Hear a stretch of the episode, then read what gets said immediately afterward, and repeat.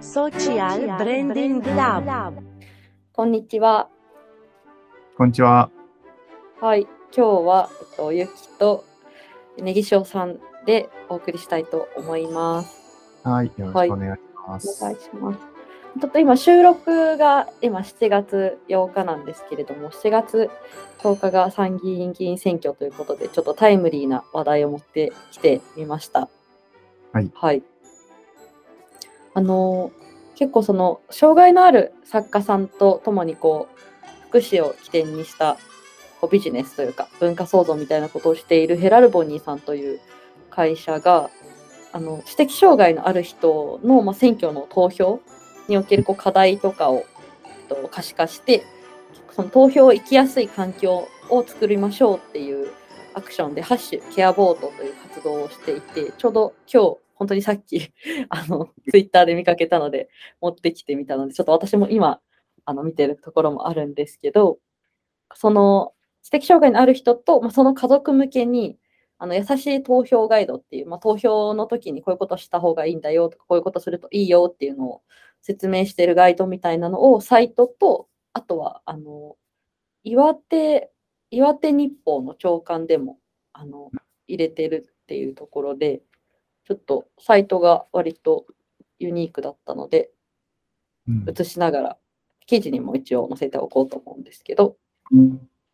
あのメッセージが、まあ、書いてあって、まあ、あの選挙、まあ、普通に障害特にない人だったらあの物理的には全然いけるけどこう理解が少しあのゆっくりの場合だと行くことに対してそもそもハードルあるし情報とかにも接触難しいよねっていうところであの優しい投票ガイドっていうのを作ったらしくて。で一応その選挙で投票するために知っておくといいことだったりとかあとの実際にも投票所行った時に困っちゃった時どうしたらいいのみたいなのをまとめたガイドっていうところで、なんか結構、あの、振り仮名とかも全部振ってあって、まあ、投票の仕方わかんなくても、係の人が教えてくれるよとか、あとはちょっと字が書けなかったとしても、あの、指差しで、あの、こう教えることで係の人が書いてくれるよとか、あとは、あの、字が、これ全然知らなかったんですけど、その、字が読めなくても、あの、読んでくれるよとか、あの、メモを持ってっても OK ですよとか、投票用紙とかに全然書いてないこと、あの細かく書いてあって、なんか、うん。あの例えばこう投票所で困った時にこれを見せるといいよっていうカードとかもあって、多分入場券忘れちゃったよとか、あと書き間違えちゃいましたみたいな。これなんか私も消しゴムないから書き間違えたらどうしたらいいんだろうみたいな毎回思ってたんですけど、なんかそういうこととか言語化されてていいなと思ったんですけど、そう今回これ取り上げた理由が結構あの、まあ去年とか一昨年からぐらいですかねその、まあ、若年層向けにあのなんだろうこの党に入れてねみたいなそういうなんていうんですか政治的な意思っていうよりはなんか投票に行こうみたいなうん活動とか、あとはなんかこう投票割的な投票行ったその証明書を見せるとあの、はい。この商品安くするよみたいなのをあの普通にウェブ上でやってたりとか。うん。あとなんか去年の衆院選で私が見て面白かったのが、そのわ若年層の投票率に合わせて割引をしますみたいな。だからあの10%だったら10%割引だし、逆に20%とか30%って言ったらその分割引きますみたいなこととかをしていて、割とその選挙に、なんか別にそのどの党とかそういうことって結構私も含めてですけど、ちょっと人に対してこう話すことにハードルあるじゃないですか。特に日本の人ってそうっていうのあるけど、なんか選挙行こうよみたいな、投票行くと行ってみようよみたいな話って、もうワンクッションちょっとハードル下がるので、なんかそういう活動があの多くなってるのかなって思ったんですけど、どうですか、ネギ塩さん、このうんケアボート。いや、いいなって思いましたし、なんかうん、わかりやすいし、いい情報にまとまってて、割とユニバーサルな感じな気がするなっていうのすごい思いまうした。んうん、あそうなんですよ。なんか私もすごい、あの、そう今、ネギ塩さん言ってくださったみたいに、なんか初めて選挙行く人とか、あとなんか、あそれこそあのおじいちゃまおばあちゃまで、あのちょっと、あの、なんだろう、人のサポートが必要っていう人とか、なんか全員、まあ、もちろん知的障害者向けっていうところで最初は作られたと思うんですけど、なんか別に誰が読んでも役に立つ情報っていう感じでう、んめっちゃいいなと思いました。そうですねすごいいいなって。なんか結構老人とかにもすごいわかりやすいし、うん、さっきうん初めて選挙行く人とかにも結構割となるほどって思う情報とかあったり、うんうん。すごい役に立つし、すごいいいですね。なんかだって書き間違えましたとかって本当に困ってどうしようって絶対別に知的障害者関係なく焦るかもしれなあいじゃん。そうですよね。うん。トイレどこですかもうなんか結構、割とこれってすごい。で、聞きづらいことを、で、こういうのをスタッフに聞いていいっていう案内でもあるから、うん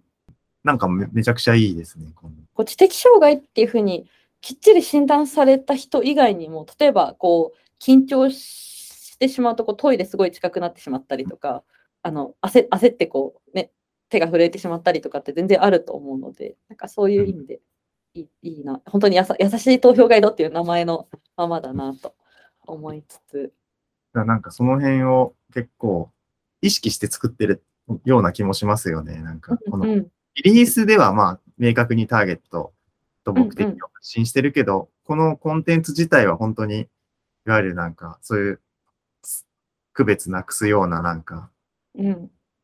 なんかそういうちょっと感じが伝わってくるのが、めちゃくちゃそのバリアフリーっていうよりかユニバーサルな。うんうん。最近だと結構ツイッターとかであの投票の、投票というか選挙運動っていうんですか？選挙広報的なことをやってる方もどんどん増えてきたなと思うんですけど。なんか私はやっぱいつになったらあのオンラインで投票できるんだろうって思っちゃう。結構いろんなことがオンラインに置き換わってるじゃないですか。そのはい。結構置き換わってるなと思うんですけどなんかこの選挙のシステムがなんかすごく、あの面白いというか なんかあのあのうん。郵送で送られてきたこう紙を持ってって紙もらってあっち側で書いてくださいって言われて鉛筆で書いてで投票箱入れてみたいなこ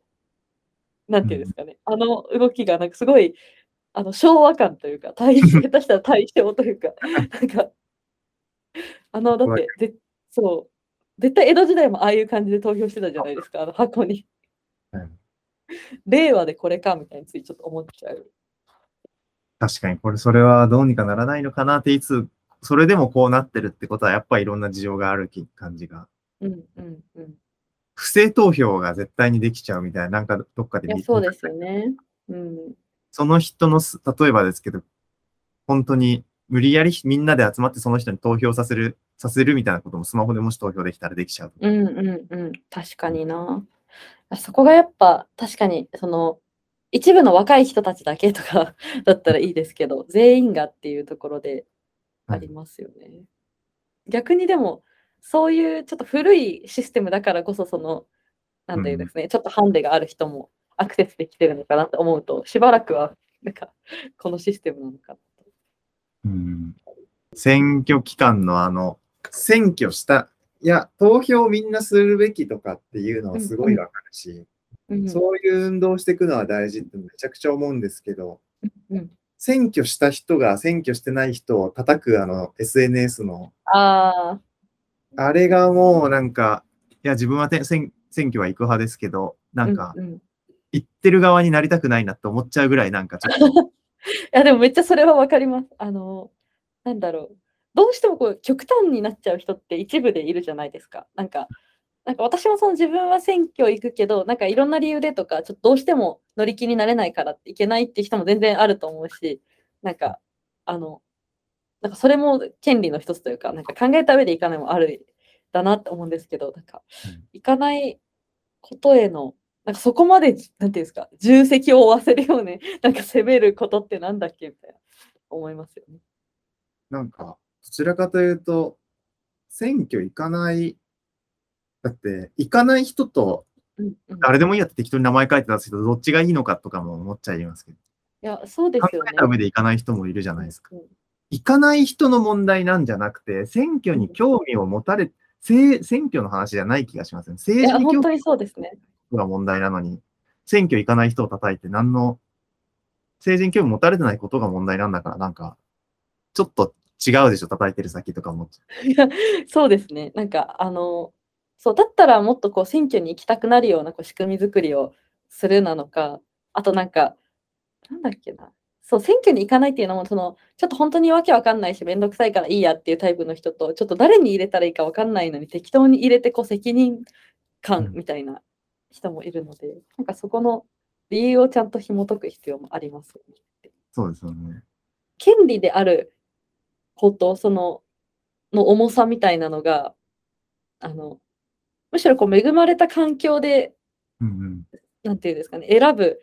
選べるこう、環境が用意されてるっていうふうに捉えるのか、行かなきゃいけないめんどくさいものっていうふうに捉えるのかで、なんていうんですかね、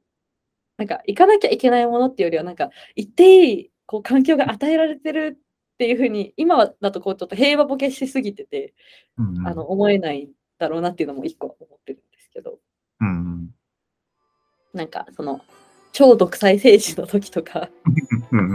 あのとかそれこそね、あの例えば女性に選挙権なかったりみたいな話とかの時はもうなんか欲しいものってなってましたけど、絶対に。うん